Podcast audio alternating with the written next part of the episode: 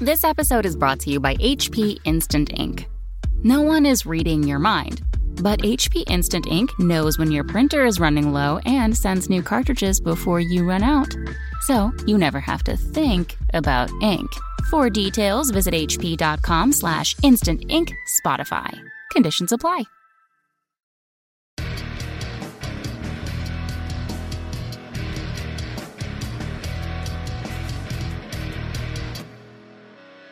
Hey everybody, welcome to Signals from the Front Frontline, your every Wednesday live cast here on Twitch.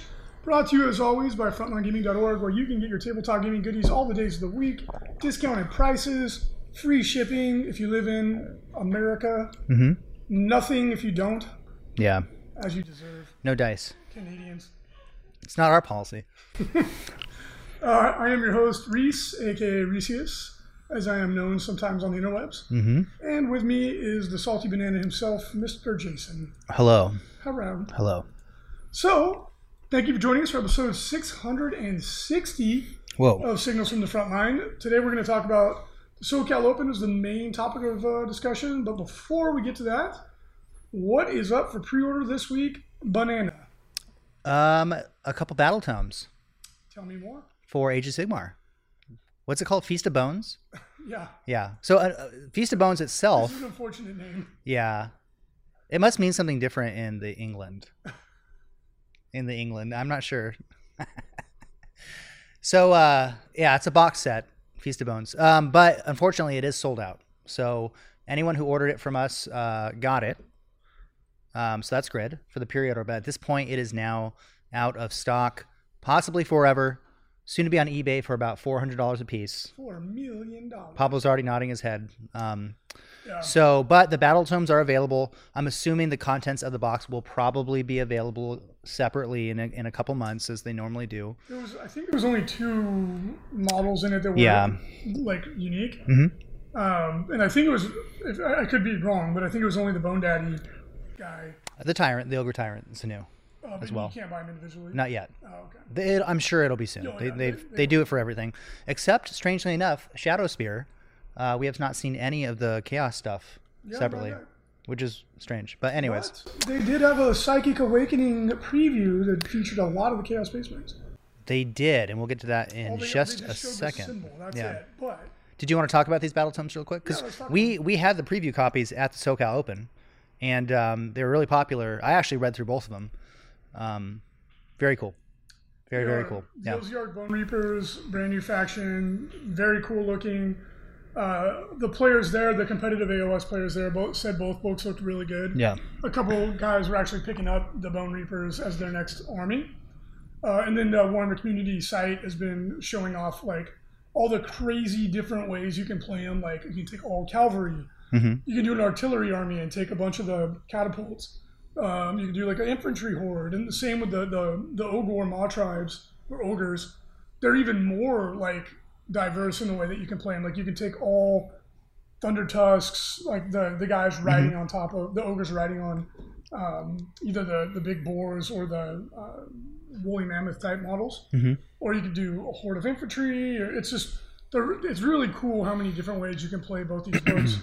And again, I'm, I'm really happy to see them taking all these little mini factions yeah, and putting them back into their, what in my opinion, rightful place in a, a, a book where it makes sense, right? Like having them all separated was silly in my opinion. So I'm, I'm really glad that we're like with Beast of Chaos and Ogors and the Free Cities, like Yeah. you're starting to get like a lot more options per battle tome.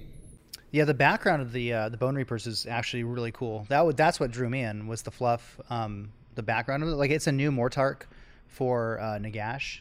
So you know, like basically every un, un, the Death faction, each one has like a leader that's like the Mortarch, which is like the lieutenant for Nagash. So there's a new one, and he's really cool. They have some really good uh, fiction about him. I Well, liked. Enlighten us. Well, they they were talking about they showed how like he he's like a major so he has like a general, but he has like all this like attendant staff that he like has do, do stuff for him. And um and so basically what the Bone Reapers are is um they will go to settlements and go to cities and Nagash doesn't want to wipe out all of life immediately because he's like that would be a great feast, but then there'd be nothing else. So he he wants to like make it linger. He basically treats life as like cattle, like it's it's ongoing sustenance, but the overall goal is to eventually conquer every living form, including uh, the demonic things too, uh, in all the realms at some point. But so what the Bone Reapers do, it's his his legion like um, that goes out and goes to these these settlements and, and these civilizations, and they take a, a bone tithe. Essentially, it's like you owe us this much bone, um, and we'll come back periodically and get it. And so then they have to do that, and if they don't, they get wiped out. Um, and so, So, like, um, do they give him like dead people? they do. And they don't care how they get the bones; they just want them. And so uh, there's a really funny, kind of a really good story about like a human, like a free people settlement that's like going out to meet. They they basically show up in front of the city, and they have to go out and they, they talk to like the, the leader of the the Bone Reapers, and they're like, um, okay, like we have your offering, like, and, and so they, they there's like a, a cattle cart that's full of bones, and they go and check it, and they're like, these aren't these aren't human bones, and then they're like attack, and the humans and the elves and stuff try to like wipe them out, and then the the Bone Reapers just kill them all. but it's just like a lot of little stories like that, um, and then. uh yeah, the main dude is like a, a, a badass. He's like a like almost like a um one of the god like Alarielle himself himself like he's really really powerful. Um yeah, it's just new. You know what I mean? It's cool. It's really new. It's it, you don't see that a lot. So Yeah, no, they're really trying to blaze a new path, right? Like Yeah. this is not your Tolkien fantasy. right.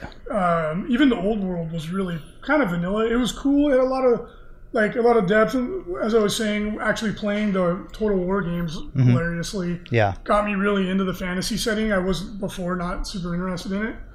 And there's a lot of depth there, and it, it's cool, but it's definitely kind of a vanilla fantasy setting. Mm-hmm. And all the new stuff for Sigmar, they are definitely going down their own road. Yeah. right? Like this is wild. It's way out there, super high fantasy, The realms make sense now. as much as they can. Yeah. I mean, like they make sense. It, they, I guess they're more formed, is, is what I meant. Yeah. Like when it first came out, it didn't really make a lot of sense. Like these just magical lands that are connected somehow. Um, there. like what is yeah doing. yeah i guess they'd be like it's a land of all fire like well how do people live in all fire like Yeah. they lived in an upside down mountain and a lake of fire like what okay Okay. but um that's all being street like Yeah, it's really cool. And then they they added in like a bite attack onto the uh, Ogors. Um, Mm-hmm. Yeah. And there, there's a ton of different ways to, to play them. Like we were saying earlier, depending on who you make your general, uh, it opens up a wide variety of uh, battle line or troops uh, choices to you, so you can make a themed army. Mm-hmm. Uh, that's something that I really like about Age of Sigmar. You don't get it in 40k too much. Like you don't swap the Force org chart um, slots like at all, Mm-hmm. really.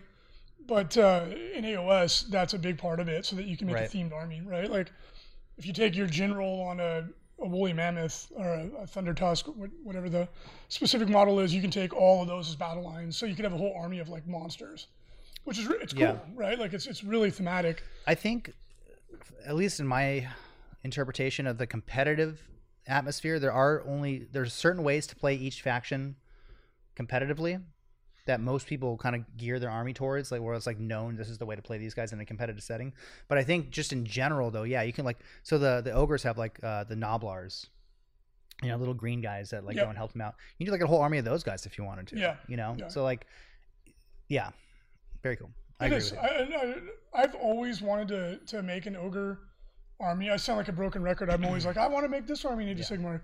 But uh, ever since they came out, you know, 15 years ago or whatever at this point, the ogre models have held up really, really well. They're really just cool models. And I've painted some up for D&D, and I've always had a, a lot of fun painting them up. Like, they're just neat models. They're very easy to paint because they're so big. Uh, and you can go really kind of go wild with them. Uh, so I've always been tempted to do an ogre army, and maybe maybe I will. Still working on my free my free cities army though, because there's like 120 models. you still have you have a lot done with that army though Well, I have to thank Mariana for that because Yeah. she's painted at least half of it. like it that's almost fully fleshed out yeah, it's almost it, it's a t- totally tournament worthy army. I just haven't done the detail work on all the units yet. And the free cities are good. They're really fun. I, talking to the people in the competitive community, they're saying they're not doing super well in the competitive scene right now. Um, well, you know, we need more data to draw any conclusions. But as I was telling them, I was like, I've only lost the games I've lost because of my lack of experience. I've been smushing everybody I've been playing, Mhm. and I've been playing like really, really good armies in the meta with skilled generals and the free cities. I just you, you do so much more damage than they do, but it's hard to win the mission with them because they're not. At least the way I play it, it's not very mobile. So um, I could see that being a, a, an issue. And they don't summon in stuff like all the other armies have ways. Most of the other armies have ways to bring in more units. Uh, like Slaanesh, which is the dominant army in competitive AOS right now, can bring in like two, three units a turn. It's Do they pay points for those, or is Yeah, they just- get they get like you know Yeah. uh, creepo points or whatever they're, they're called like Yeah, I have heard that Slaanesh is like the, the Space Marines right now. Yeah, basically. yeah. yeah. At the Although interesting, interestingly, at uh, the SoCal Open, they did not. There was no uh, Slaanesh players like in the top ten, which everybody was really kind of surprised about. But that. those players, like, um, they don't call for bans and stuff. Like from what I've seen, at least, because I don't like I'm not 100 percent dialed in, but a lot of their thinking is like, yeah, it's really good, but you need to build, a, you know, find a way to beat it. Let's wait to see if Games Workshop will fix it. There's not as huge of a I mean, you, so, you get the same reaction. reaction. You get the same reactions in their community as you do in any other gaming community. People, this is broken, that's broken. yeah. But uh, the big thing about Age of Sigmar is that killing stuff like literally has zero impact on winning the mission if you play out of the book. Yeah, It's only about holding objectives. you can just know that you're gonna lose most of your stuff. Yeah. Like you can't don't get emotionally invested in your No. units. Things die faster in AOS than they do in 40k Mhm. because damage spills over. So a guy that has a six damage sword, just three wounds, you pick up 18 one wound models. Yeah, It's nuts. right. So at any rate, those are new and exciting, and the, Yeah. the Age of Sigmar community is really fired up about it. And of course, just tabletop gamers in general love to see new models, myself included. And there is a lot of new models Mhm. coming out with these releases. Very, very cool stuff. If you want to grab them from Frontline Gaming, you can do so at a discount with free shipping options within the continental United States. Uh, GW also put up another teaser for Psychic Awakening. This one had the teaser words Faith and Fury. Also showed off a couple of uh, faction icons, uh, including the Chaos Space Marine Legions, Mhm. Sisters of Battle, and Black Templars. So one could surmise that the next offering in Psychic Awakening is going to be featuring those factions. hmm And I will give a little, a little kind of meaningless teaser, but a fun one. Um, if you're a Chaos Space Marine player that plays Chaos Space Marines, if you like the Legions, I think you're going to be extremely happy. Um, we'll see. Someone's always going to be not happy, no matter what you do. But I know it, for me personally, I wore this shirt on purpose Oh, because, as someone who loves the Night Lords, I know I am very happy. that was one of the icons that they showed. It was that Word Bearers. I think it was all the Legions. I don't know. I don't think it was all of them. I think it was a few. Um, But well, still, whatever. like Night Bear, the Night Lords were that was one of the icons. Um, they also showed Salamander icon, which might show that other stuff might be coming out for the Salamander soon. Um, Black Templars. So people know at this point that Black Templars were not included uh, in the Imperial Fists supplement. Yep. Interestingly enough, but Yeah. now we're seeing the the icon. So hmm. Maybe they're getting something special just for them. Yeah. So I have to- hope. we'll to wait and see. I hope they do. That was my first Space Marine army. Was They, Black Templars. and they're like the one of the coolest looking.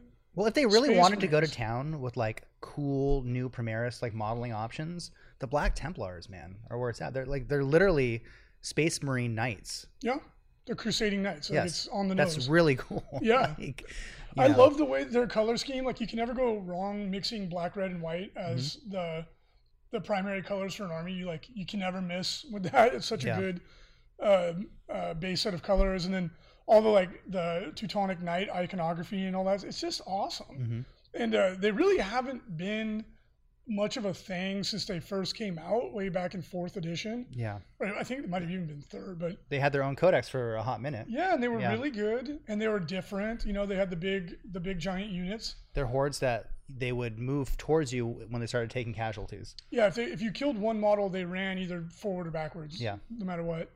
Um, and Yeah, then they to be fair, like that I a- had a whole unit run off the board one time Yep, because I was too close to the board edge. it was a weird mechanic, but Yeah, that was during like phase out time and stuff Yeah. like that for the Necrons. Yeah, and then they had the, they were the first ones to get the Land Raider Crusader and all that stuff. So yeah.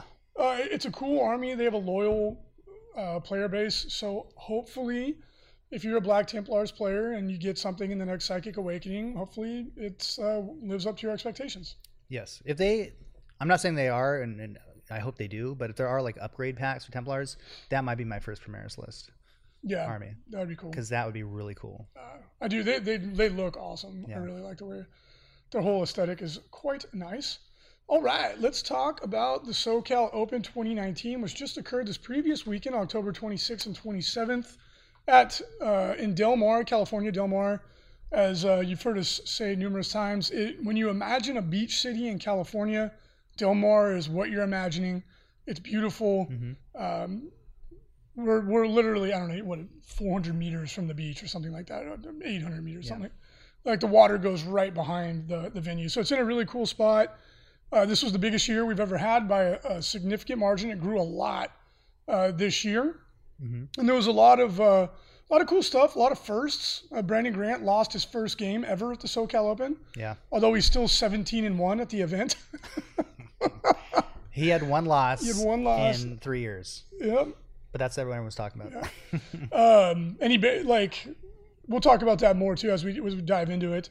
Um, uh, almost had the first kill team major of the season, which we were just shy of hitting it, but um, yeah, those dudes were like totally into it. they're super into it. Yeah, Uh, really, really good turnout for Kill Team. Was, it was just shy of 40, which is a major mark.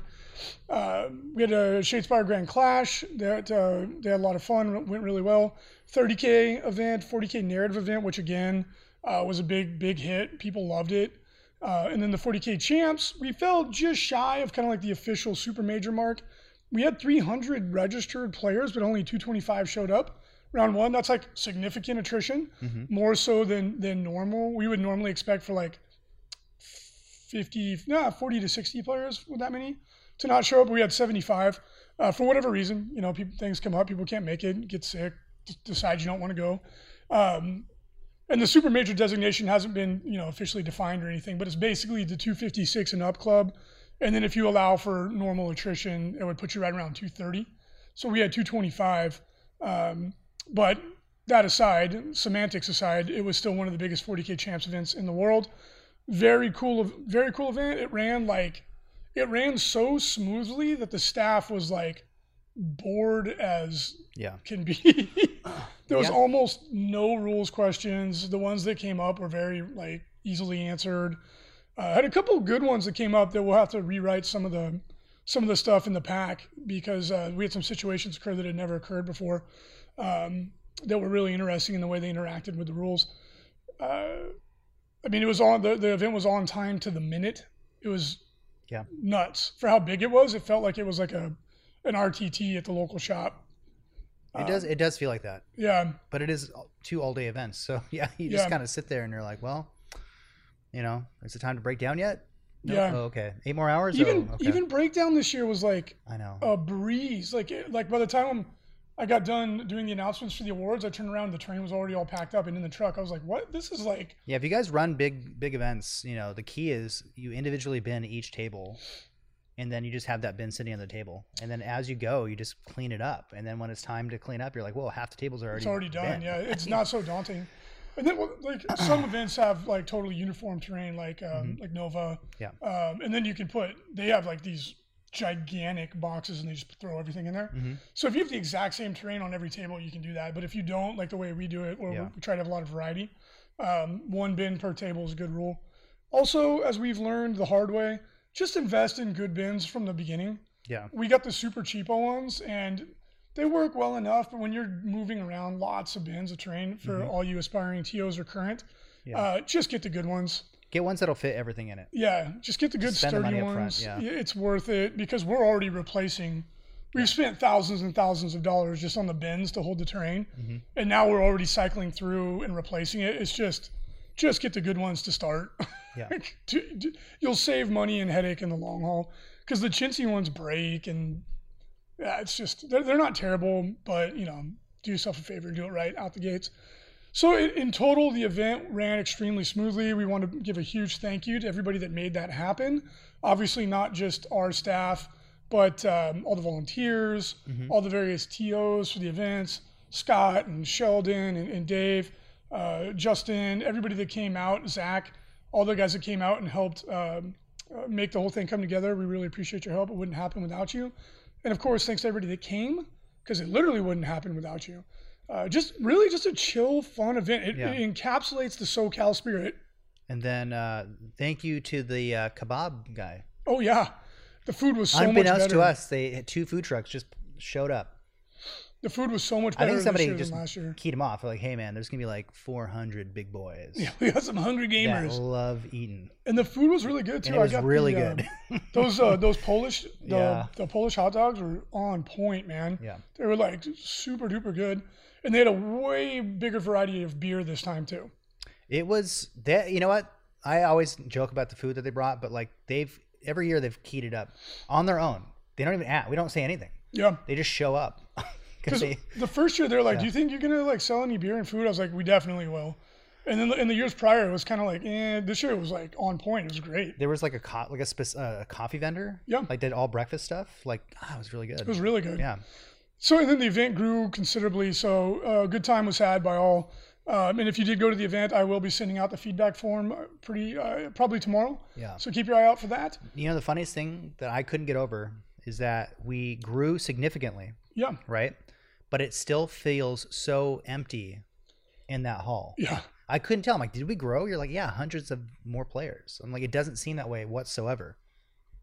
Like we can literally fit, we we, we could have comfortably fit a row of tables between all the other rows, and people would still have five or six feet uh, completely around each table. Yeah, because at the SoCal Open, one of the things that makes it special is that the hall it's in is gargantuan, and every table is an eight foot table, right? So you have two feet of extra space to put your stuff down, and every table is at least 10 to 12 feet away from the next table. Mm-hmm. We had one row of double tables at the end. That's the only exception.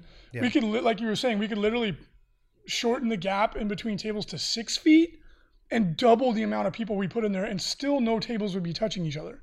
Yes. It's nuts. Well, there would and they would have significant space between them still. yeah. So It was great. It was just yeah. It's and it's always so easy to run. It's just Uh, Don the Magnificent in the chat says, Thank you for putting on an awesome event. Thanks for coming, buddy. Always good to see you. Uh, Jyful one, round one pairings went up two minutes early, which might have been the latest Oh. benchmark of the weekend. Yeah. It was insane how smooth it went. Like We it, it in a was hurry to get going. It was on, it's so- surreal yeah. how like effortlessly smoothly it went. That's Yeah. not normal. Usually there's something that goes wrong even at the most well planned event. well. Then So, shout out to the BCP guys. Yeah, the app is really Yeah, matured. it worked, Uh, big time. and it's so easy. People were like, "Yeah, how do I check in?" I'm like, "Take that phone out of your pocket, hit check in." They're like, "Oh, nice." Dude, it's- Do you remember the old days? It's Yeah. so hard to even remember. even The, the even a- registration would take hours. Hours. You would put the pairings up on the wall. yeah. Oh my god. Even a year ago, it was still a hassle. Now people don't even. There's people that will literally never come up to the registration desk once except to grab their packet. Yeah. And I don't think we're very far away from not even having a physical packet anymore. yeah. Right? Like everything's going to be digital. It makes it so much easier. It was. It was Awesome. Um, well, anyway, we don't need to pat ourselves on the back too hard great. here. Well, you know. But the event went really well. Uh, Bugman1983 says he loved the stream. Thank you. And a huge thank you to Mariana and the Falcon. making They- it work with that that that uh, chintzy uh, internet. No, that- it it's just it's fairgrounds internet, so It's, it's, it's actually pretty good internet. You'd Yeah. be surprised. They they re, they uh, installed like laser internet. Like it, was really good.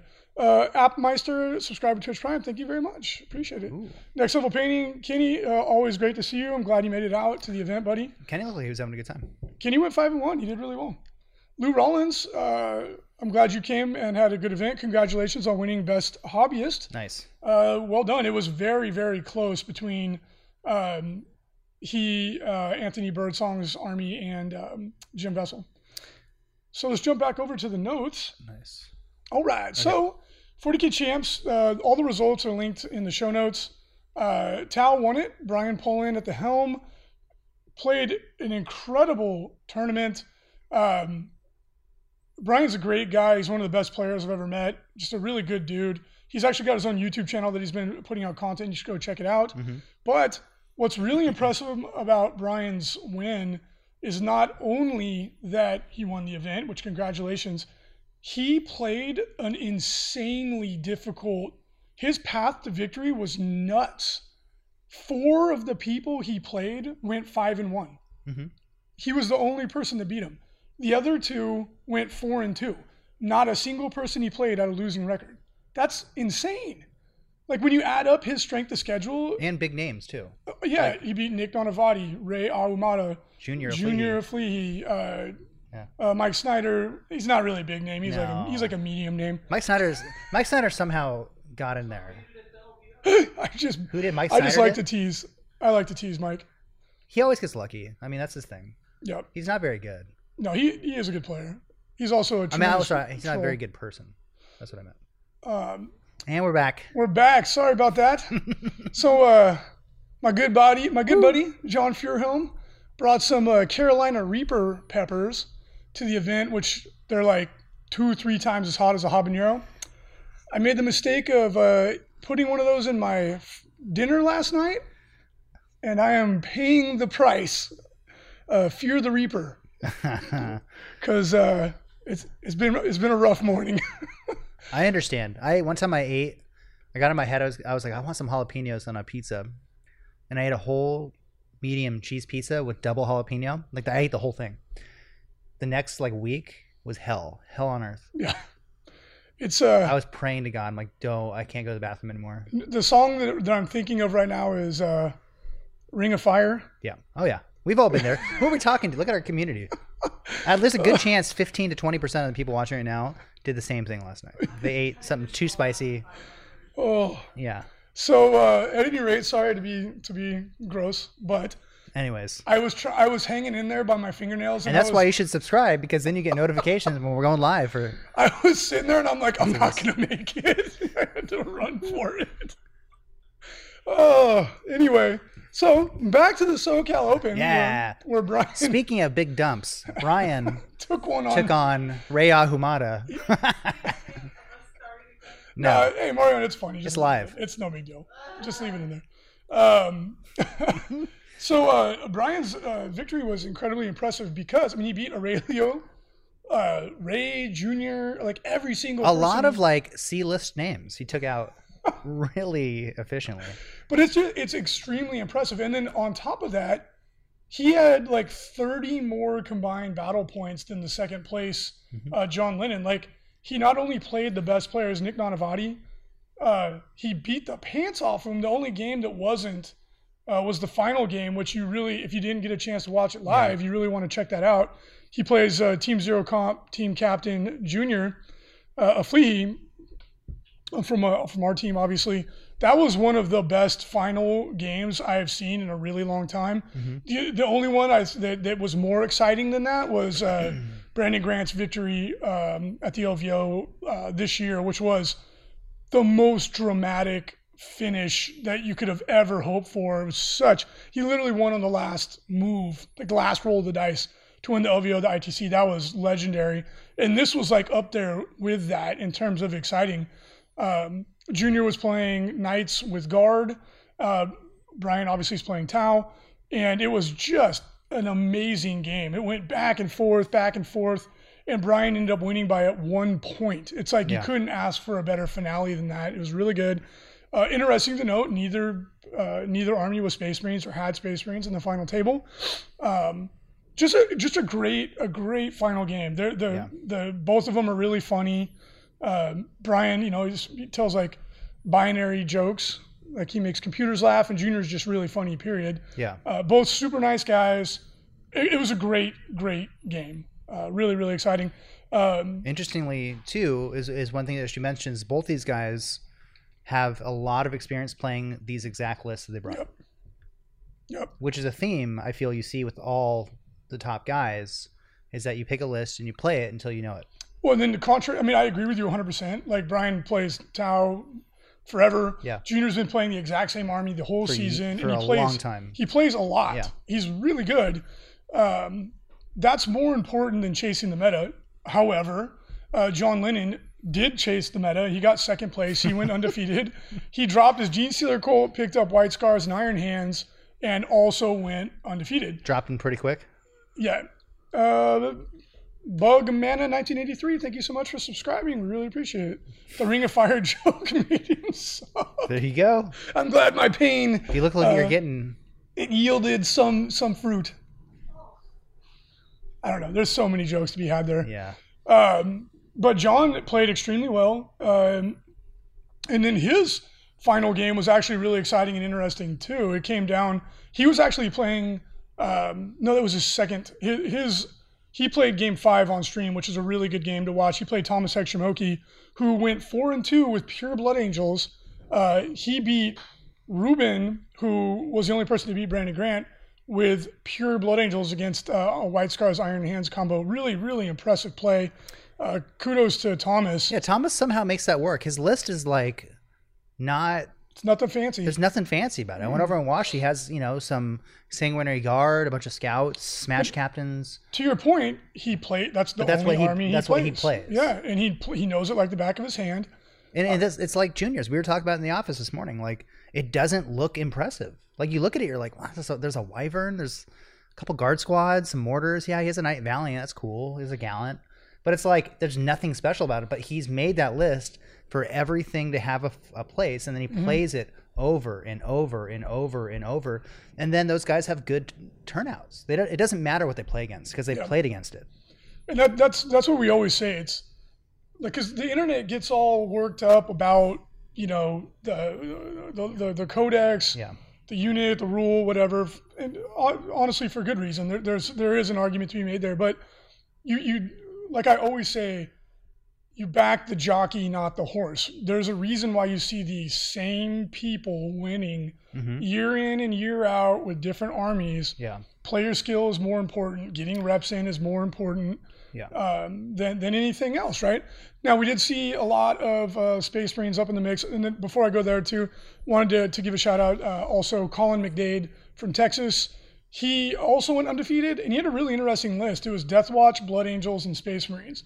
What uh, do you know? What this Iron? Hands. Okay. Yeah. So it was really it was cool. He, he had uh, the Death Watch there to clear screens. They had Storm Bolters and uh, Storm Shields.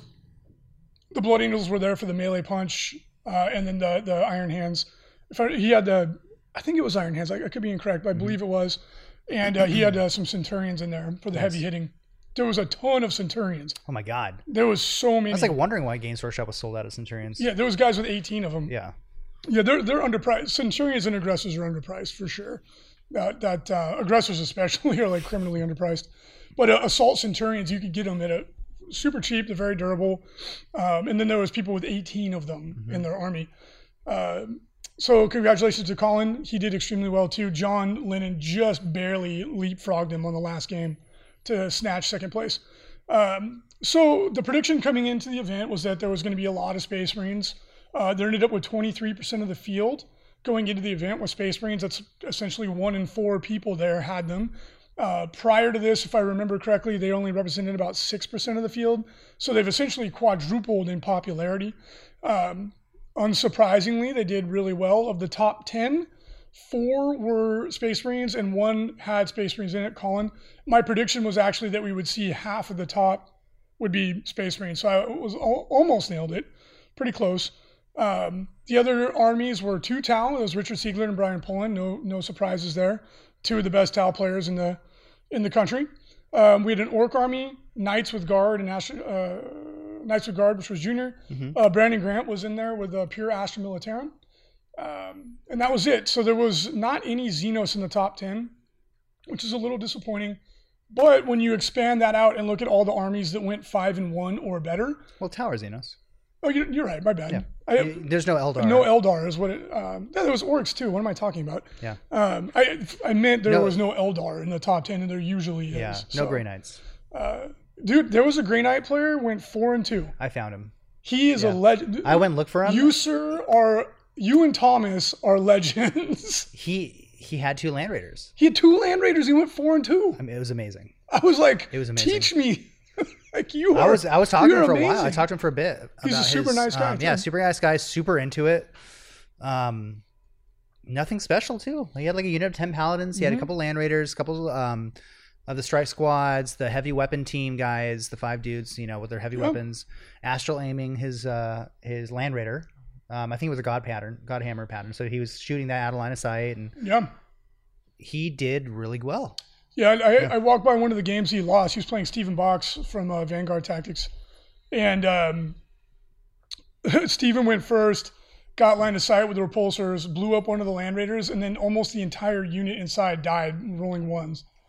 I was like, oh man. he's rough. like, yeah. He's like, I'm pretty sure this game's over. I was like, that's That rule needs to be savage. addressed. Yeah, I don't like the explosion too much, rule. yeah. It's it's So like, oh, I have, you're like, oh, I have. Terminators in there. you're like, oh, we they're dead. I'm like, what? They can't use their invulnerable save against an explosion, but they can against a las cannon? Yeah. Like, what does that mean? Like a, a volcano It just- cannon. yeah, it just doesn't they make can any shrug sense. it off, but some shrapnel kills them. Anyways, that's that's a whole nother topic. But Um, But uh, yeah, that was really impressive. And again, to your point, I bet that's his army. He's played it all the time. Yeah. Even though the internet will tell you Grey Knights are, are yeah, unplayable. he didn't, he didn't have all the. So usually, what you see with Grey Knights is people will bring like three Grandmasters in Dread Knight armor. You know that was I mean? popular in the beginning of the But- edition. That's what people are taking. But he had like a mix of everything. Yeah. The Land Raiders, just if somebody's a Land Raider lane- lines up against you, you give him a couple points. Dude, you buy him a beer just right You're out the gate. Jesus. Like, you, sir, do you have a wheelbarrow to carry your balls around in? Yeah. This is impressive. Now, I mean, the, the down like the, the one thing that I would say is a critique. He didn't have enough Terminators, Grey Knight Terminators. he had paladins, which are super Yeah. Terminators. Um, yes, to your point though, again, Jason, like, Yeah. don't don't worry too much. I, I always say this: don't worry too much what people on the internet are whining and crying about, because half the time it's just super overblown hyperbole. Just play what you want to play. Yeah, right. just get good. get good, scrub. You beta. I mean, like Thomas. That's what you, you got to do. like Thomas's list too. Like he had a big unit of Death Company, he had Sanguinary Guard, he had a bunch of characters, um, scouts. Like it's just a normal Blood Angels list played well, and he won uh, the boy. He got, Mhm. yeah, he did. He won the Boise Cup uh, with that list too. So you don't have to you don't have to chase the meta. Like it doesn't hurt to do that, but you don't have to do it. Don't feel like you do. Uh, and then there was a bunch of uh, Militarum players that were I was chatting with. They're like, we can't beat Space Marines. blah, blah, blah." Like, you know, people are people are overreacting. Like, oh, I'm not gonna I'm gonna, I'm gonna stop playing the game. Go look at Brandon Grant. He Yeah. went five and one, and the one the, the one game he lost um, to Ruben, who also went five and one. Uh, it was a close game up until the very end. It, it- he started to steamroll at the end, but um, Brandon played another uh, Iron Hands player round five and won the game handily. And he was like, "Yeah, as long as I was able to hide my tanks on the first turn, it was no problem." Mhm. So it's guard can totally, totally still win. You know, I think Pure Guard. It's just people don't want to play Pure Guard. Not the way that it should be played. uh, maybe It's a lot of models. It's a lot of painting. It's a lot of movement. Like it- it's just a time. It's a lot. I still maintain that a pure foot guard list with some artillery elements and some Talarn tank captains, and I think you're good to go. Yeah, guard have great tools. Yeah. they're really strong. Um, and like we saw in the top ten, Junior's army is like, you know, he's three knights, doesn't leave a lot left over, but he's got 700 points of guard, and then Brandon was pure guard, Mhm. and his list was again nothing fancy. He had a bunch of Catachans, I love nothing fancy lists. tanks, Bullgryn. Um, it was just very straightforward. Nothing fancy. Poorly painted. It's not the best looking army, but it's, Most of them aren't not very bad. good. Yeah. But um, yeah, that's what you root for. Anyways. So yeah, Space Marines are really, really good. They're probably a little too good. I think that that's obvious, but they're not like they they you they can be beaten. Uh, one of the things that we were seeing really frequently is that uh, chaos lists that were tooled up for melee uh, would really do, just really stick it to the Marines. Uh, Goat Boy, Thomas Reedy, uh, Kenny from Next Level Painting in the chat. Uh, they had kind of similar armies with knights and like you know disco lords and and uh, uh, you know some infantry. Um, they were in some instances just steamrolling Space Marine players. I saw uh, Thomas went first against uh, um, triple repulsor Space Marine army, and the game was over on the top of the first turn. Like he just smashed them. He was running three of the double Melta knights. Three double Melta knights and, And uh, in melee knight. Yeah.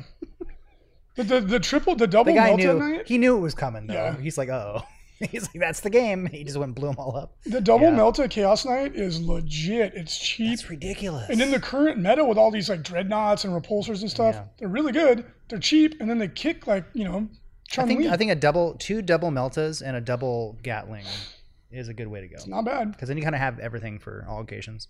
Well, the interesting thing is that uh, uh, Thomas played that matchup again later in the event, went second, and I was like, this is going to be an interesting litmus test to see how it goes because those repulsor executioners have they hit very hard.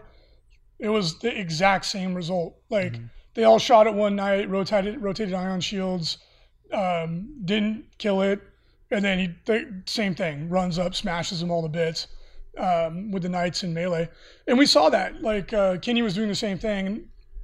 the games when they did, the only downside to that army is when you do lose, you tend to lose big. You know, you lose a couple knights and you're you're hosed.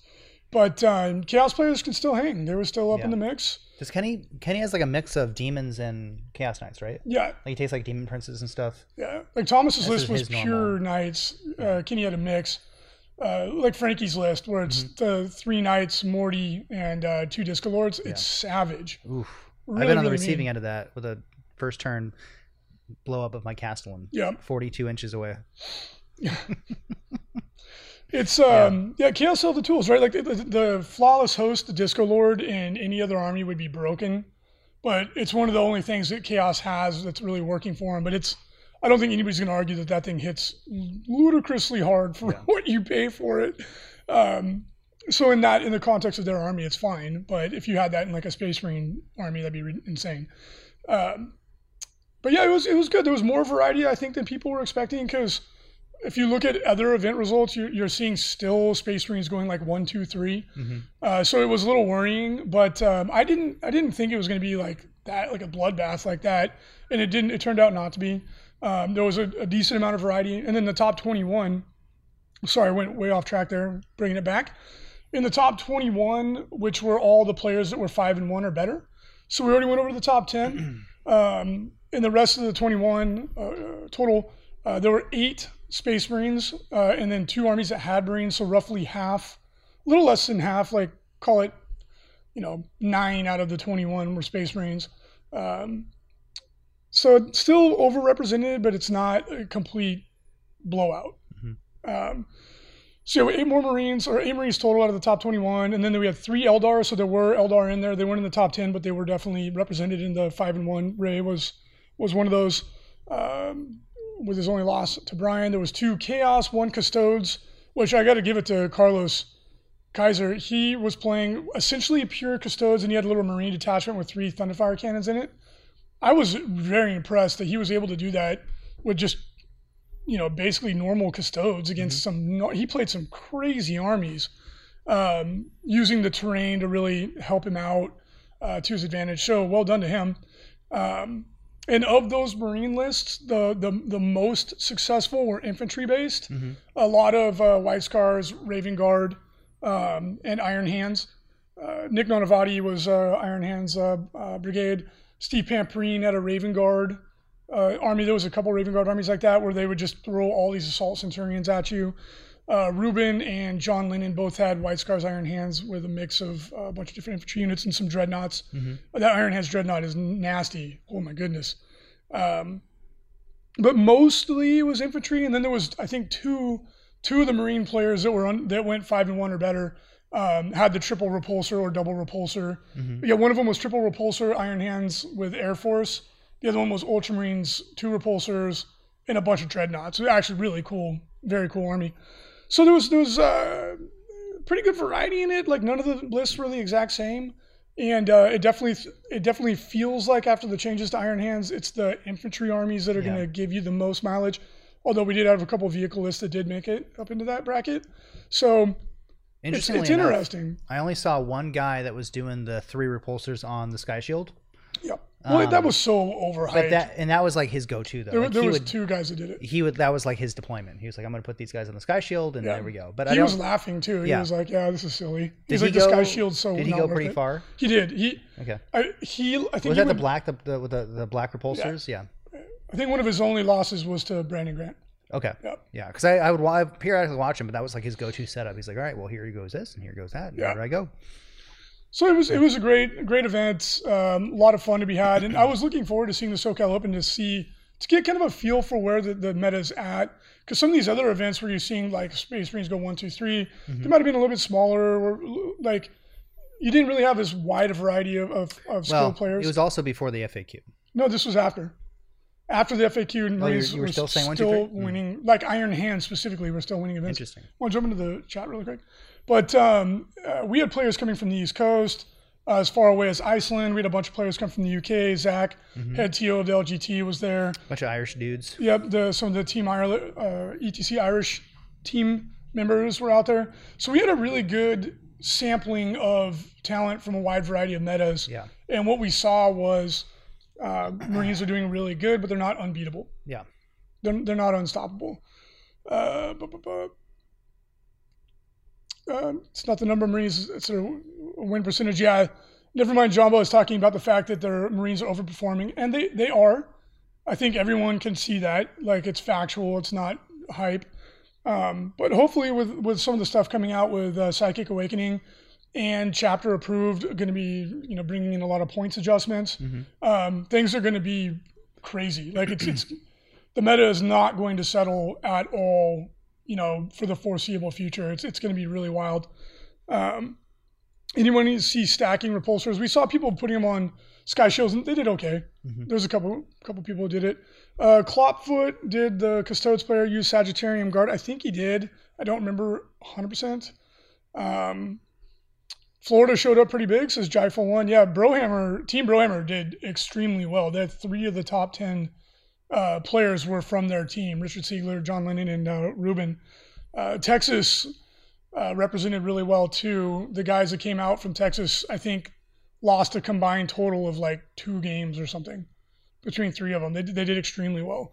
Um, KR Quinn, yeah, we I was hoping that we would be able to get Salamanders and Imperial Fists in there uh, to really see where things are at because SoCal is one of the uh, biggest events out there, but it just the timing just didn't work out. So we'll start seeing how they're performing, you know, this next weekend, um, and it's gonna have. I'm, I'm really curious to see how Salamanders do because of all the things we talked about on the last episode. Yeah. I could see them being a wrecking ball or perhaps not because it's all such close range stuff. Anyway, thank you to everybody that came out for the 40K champs. We'll put up some more analysis and stuff on the blog. Uh, but for now, that gives you kind of an idea of what went on. In short, Marines are really good, probably too good, but they're not absolutely dominating everybody. Yeah. Yeah. I agree. Yeah. Uh, AOS champs, uh, congratulations to the French overlord, Jeremy Vessier, who won the event with his Fyreslayers going uh, 5 and 0. Congratulations, buddy. Of the 55 registered players, we have 46 show up to roll dice. So, not a gargantuan event, but it's it's really strong growth. It's it's if we keep growing the way we are, it's only a matter of time before it's going to be a huge. Um, uh, really, really fun event. Scott does such a good job. The terrain was amazing. Um, and of the four or four and one or better players at the event, we had obviously Fyreslayers, Night Haunts, two Grand Hosts of Nagash, Skaven, two Flesh Eater Courts, and a Legion of Sacraments. So a lot of death armies were up in the mix. Interestingly, no Slaanesh, which is not normal for the AOS meta, so it was interesting to see that. And no, no free cities, but maybe it's just too soon uh, for them Yeah. to make a splash. Uh, on the 30k, the 30k side of things, the traders won this time. Uh, really well run event by Zach. It looks like it was a lot of fun. Uh, for Shadespire, the Grand Clash, Matthew Cassidy won the event with the Grymwatch. Well done to him. Kill Team Day One, Michael T. Holy, the one and only. Ooh, he came up and talked to me a little bit. Yeah, he's super. He nice. laid hands on me. Ooh, I felt you've been blessed. I felt really good after. He uh, he won with Asuryani day two. He almost won again with Space Marines, but he was defeated in the final match by Emmanuel Mitsinikos. Excellent.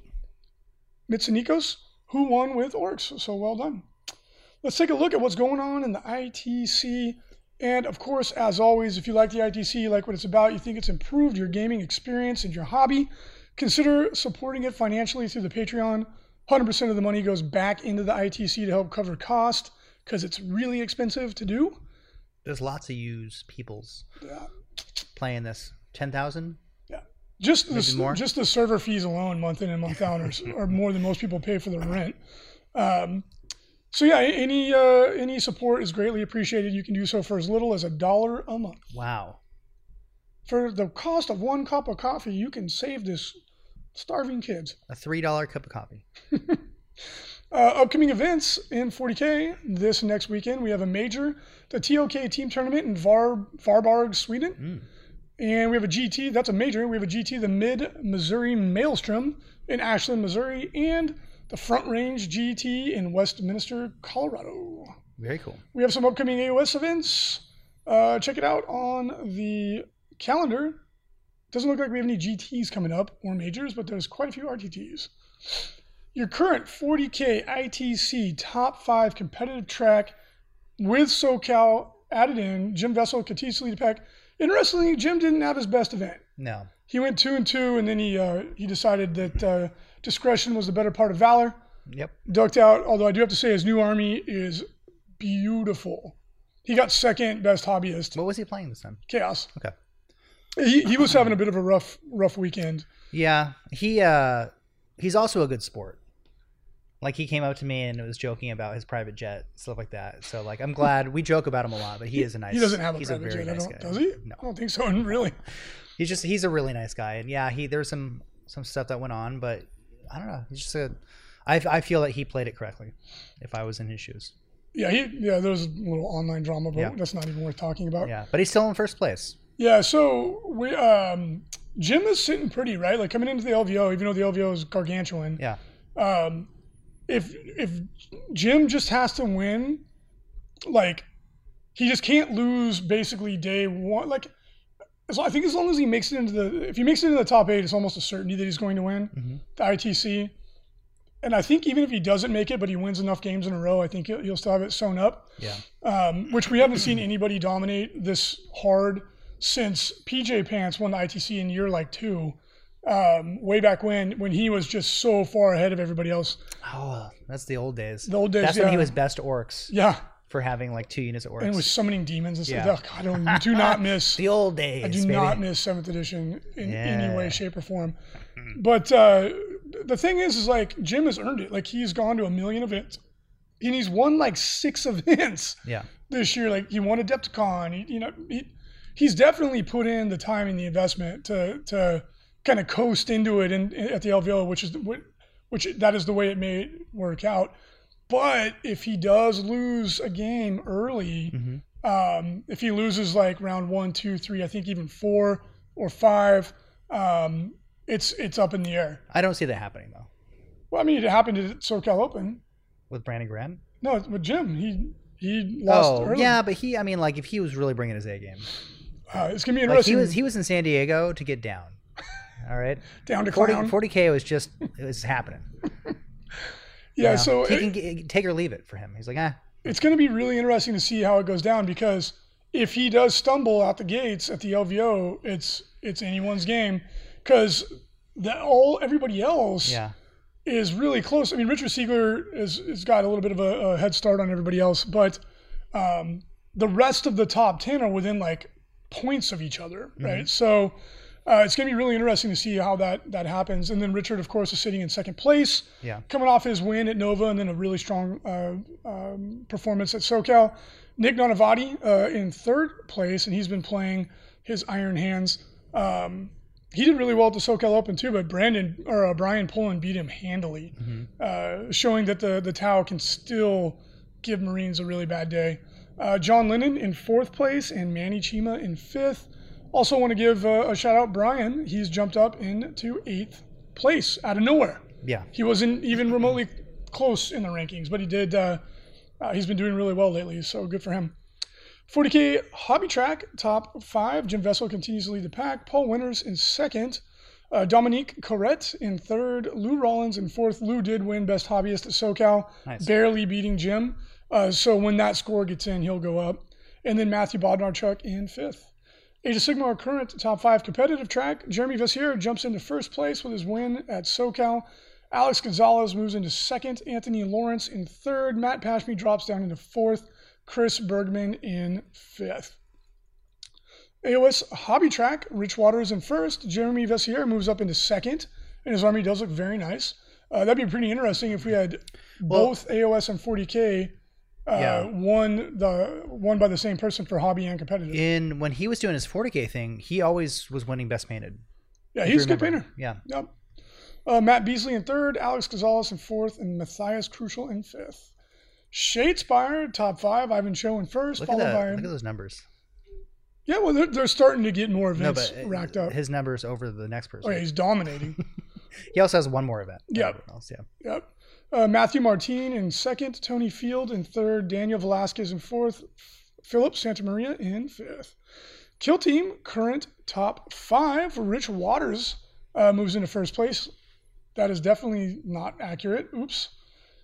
Jeremy Vessier. Whoa. I copy pasted the wrong one. we have our first hat trick. Dang it. I'm sorry. Uh, I will get that updated. Kill Team, we love you. My bad. Kill Team stream is awesome. Yeah, they do a great job. So into it. Ooh, look at this. I wish I had that passion for anything. anything. For anything in life. Yeah. If it wasn't just dead. Inside. Yeah. Anyways. Look at this awesome Star Wars Imperial Whoa. Assault Nexu that we painted for a client. you knew what that was? I remember, I recognize it from the movie. This was um, part of a much, much larger commission. I wish we had more of those photos up. But yeah, this is just uh, two of the models that were done for this client. Um, tabletop standard, you know, um, but lots of detail on it. Yeah, it It looks, looks really good. Uh, we, so we do, if you guys do play Imperial Assault, I'm not sure if you listen to our podcast, but if you do, We we, we plant, we do a lot of the Imperial Assault and also, um, what's the other one? There's two.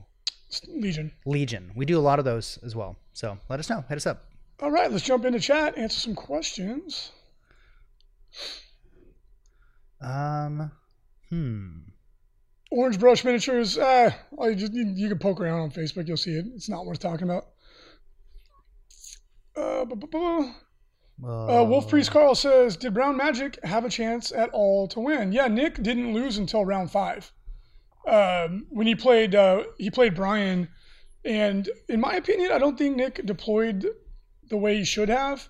Um, and I'm not no dig on him. Nick's an incredibly good player. I'm not trying to put him down because I was walking around checking it out, and the way he deployed, I felt like he was deploying too defensively. Um, now Brian went first. Whenever Tau goes first against you, that's always a challenge. And the terrain, um, or I'm sorry, the deployment was like the best possible deployment for uh, Brian. So he had a he had some luck.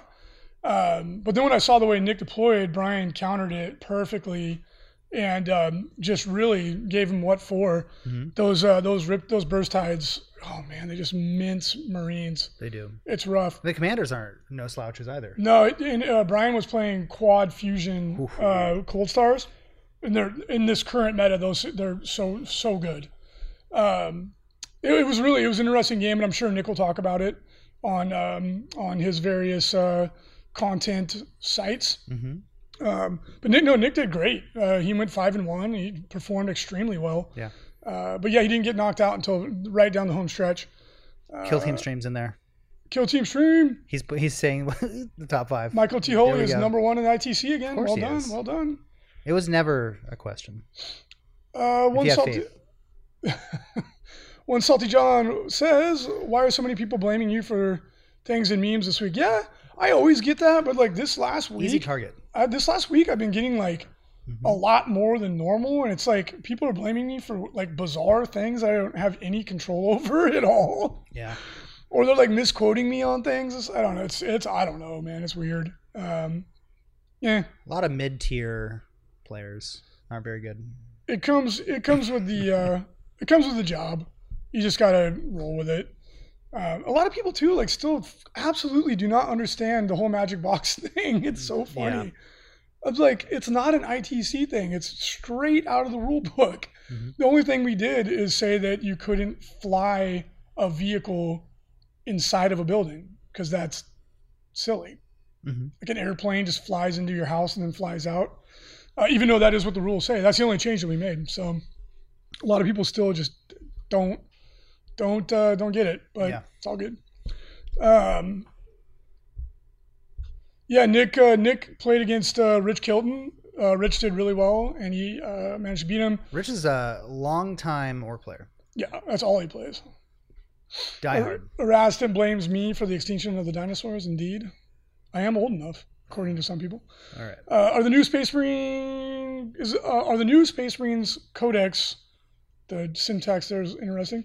The baseline for the next codices regarding their overall power asks war game. Well, obviously I can't divulge any specifics, um, but the the the Space Marine book I think represents kind of like an evolution in the way the codexes are being put out, and uh, you got to remember too timing on things. Um, the consumer often gets confused because they're looking at things as they're happening in real time, which is totally understandable. But these things were worked on a long time ago Mhm. and not necessarily exactly sequentially. So um, as they come out to the consumer, it can be confusing because they don't seem like they line up um, exactly. Like a, a really good example is Chaos Codex 2.0, uh, where people were you know expecting updates and all this stuff, but it was it was just like a consolidated codex. So it's the story doesn't exactly make sense from the point of view of the consumer, right? Right. Um, like don't I wouldn't expect everything to be like Space Marines, like immediately um, from you know from now in, in, in Perpetuum. Mhm. Uh, Psychic Awakening is going to help a lot, but it's like it's not it's not a new codex. It's like adding stuff to existing codexes, as we saw with uh, um, Blood of the Phoenix. Mhm. So yeah, it's it's a tough question to answer. I, I can't fully answer it. Hopefully that helps. But um, the best thing you can do as a consumer of the product, a player of the game, is to let GW know that you like or or dislike, or maybe you like the the, the format of the Space Marine Codex and you'd like to see that applied hmm to other armies. Um, uh, And buy buy the new product. that's the best thing you can do. Really show them that you approve of this. Indeed. That's the best way to do it. Yeah. And then eventually, when they get back around to your Necrons, they're like, "Man, look at them! Everyone's buying all the new stuff because it's so powerful. Let's make Necrons really powerful." Boom. Now you're in, baby. Yeah, I know. I, I wish I could talk about all the amazingly awesome stuff that's coming, but I, I just can't. And it's double-edged sword. Like when you get to look into the uh, the Scryer's pool and see what's coming, it's cool, but you have to like hold your excitement in. it's just, it's just the way it goes. Uh, Dawn the Magnificent says Reecius was slacking. How did Tau win? Uh, True. Reecius has really not been smacking town. he, he's he's on vacation or something. Because I mean, Tau won. maybe Nova, Reecius's dead. We haven't seen him for a long time. know, and this is what happens. All of a sudden, Tau runs away with every event. They're Indeed. too powerful. I know uh, uh, Tau have won Nova and SoCal, the two biggest events. Uh, excuse me, LGT was was won by um, uh, the the invitation was won by Eldar Flyers, and the Open also was won by Eldar Flyers. Yeah. Um, so yeah, it's you know we'll have to wait and see, but um, the, the, the it's going to be crazy, right? Like the Psychic Awakening, each book has very varying degrees of impactfulness. Some of them are very impactful, like the one, the one coming. Um, we'll have to wait and see. Yeah. Uh, let me see some of the. Let's answer a couple more questions here. Uh, Erastus says, "I miss seventh ed codex is where you had a full page." I don't miss seventh edition. I don't miss anything about seventh edition. I hope it, it, it I, I think we, as a to erase it from my community, we have. PTSD from seventh edition. It was so awful. yeah. Ugh. Uh, Wolf Priest Carl says, in regards to Jason's gains, how much is put into leg day? Um, here's my training schedule. It's Monday chest, Tuesday arms, Wednesday arms, Thursday chest, Friday back, Saturday arms, Sunday leg extensions. Nice. That's it. I do 12 ounce curls Monday through Friday. uh, Eraston's, uh, or I'm sorry, One Salty John says uh, Brian did really well at the LGT too. Yeah, I forgot. Like Brian, uh, Brian's a good friend, and and he he went with a big group of Americans that we brought from the West Coast to the LGT. He did the best out of all the Americans uh, that came in our group. Um, he went undefeated, and then uh, Will and I went five and one. Will went five and one with pure nids, which that was really impressive. Mhm. Um, and that's where Brian all of a sudden just exploded up into the rankings because Yeah. LGT was like 400 people. Well, he got his his new software patch installed. he got the update. Yeah. Yeah. You see, it runs much better. Yeah. I think you know uh, Brian or not uh, Brian. Um, what's his name? Needs it. Um, Eraston says just the new codex uh, was set up, not the edition. We were talking about how the codexes are set up. Yeah, indeed. Yeah.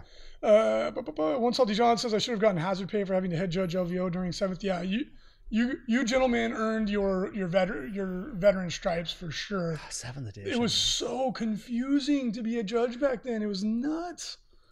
Oh, Somebody's got. I mean, uh, maybe I'll just do it and stop being lazy. But like a, a whole article series on seventh edition. Jesus, do it like a That was a, like- like a war. Dog. This is what happens when a company legitimately writes rules to sell models, and this is what happened. Well, it was like there was no, like they were just releasing products there was just with nothing. no support. yeah, they're like, well, we don't even want to write points anymore, so you get free stuff if you take these models. Isn't that cool? And you know, Uh, John asked, "Can you get the author of the For the Emperor articles to put out more content?" That's hilarious. Uh, no, by the Emperor. Yeah, if if you haven't had a chance to check them out, there's a new uh, series of articles on Frontline. Uh, and for those of you still waiting on your application, I am getting through them. It's just a very slow process. Um, he wrote. Uh, he's writing a series of articles called "By the Emperor," and they're really funny. You should go check them out. Um, they're a lot of fun. Uh, Lou Rollins and seventh ed, Vortex Mayhem, sucking up terrain vehicles. Yeah, was. Let's not even talk about it. It just makes me feel. I want to do like a seventh edition retrospective podcast because people forget exactly. You should do it like. I a- think people like have those those a lot of people have those like memory blocks where you say something like, "Oh, I forgot about that. It was bad. I forgot about the mechanic on a six. You removed a whole unit." Yeah, You're like, "Yeah, that was real. That was a thing." yeah. Everything under the template. Oh, Endless demon. Some. Oh, it was so bad. Anyway, Anyway, uh, yeah. I mean, the thing is that the game still kept growing, and there was I- people were still having fun. It wasn't all bad. It was just mostly bad. Um, that was a thank you, Luz Theronak. I appreciate that. It made me feel better. wow! You just, you just improved his day. Um, anyway, thank you so much for joining us. Uh, hopefully, this assuage this um, assuages some of your people the people's fears about Space Marines in the meta. Um, they're good, probably a little too good, but they're not absolutely dominating. Um, but you know, time will tell. We'll see how it goes. Psychic Awakening is going to spice things up quite a bit. Plus, chapter approved. I think as we have- we move down towards the. Uh, What's the next? LVO. What's the next big one? There's only a few left for the year, Well, there's Warzone ATL coming up. That's a big one. and we'll see how salamanders do, and Imperial Yep. Fists, yep. who are also very, very good. Yeah, I'm I'm really curious to see how salamanders do in the wild. Yeah. because I definitely had some concerns about them in the testing process. so we'll see how it goes. Uh, we'll see how it goes. Um, they're they're they have the potential to be devastating, and Imperial Fist are really really good. Mhm. Like they're they're not exciting. They're very meat and potatoes, but they just shoot your pants off. You know they they're very very strong shooting army, Yeah. which is always very good. Um, at any rate, thank you all so much for joining us. We hope you enjoyed episode 660 of Signals from the Frontline. Have a great week, and we will talk to you all next Wednesday.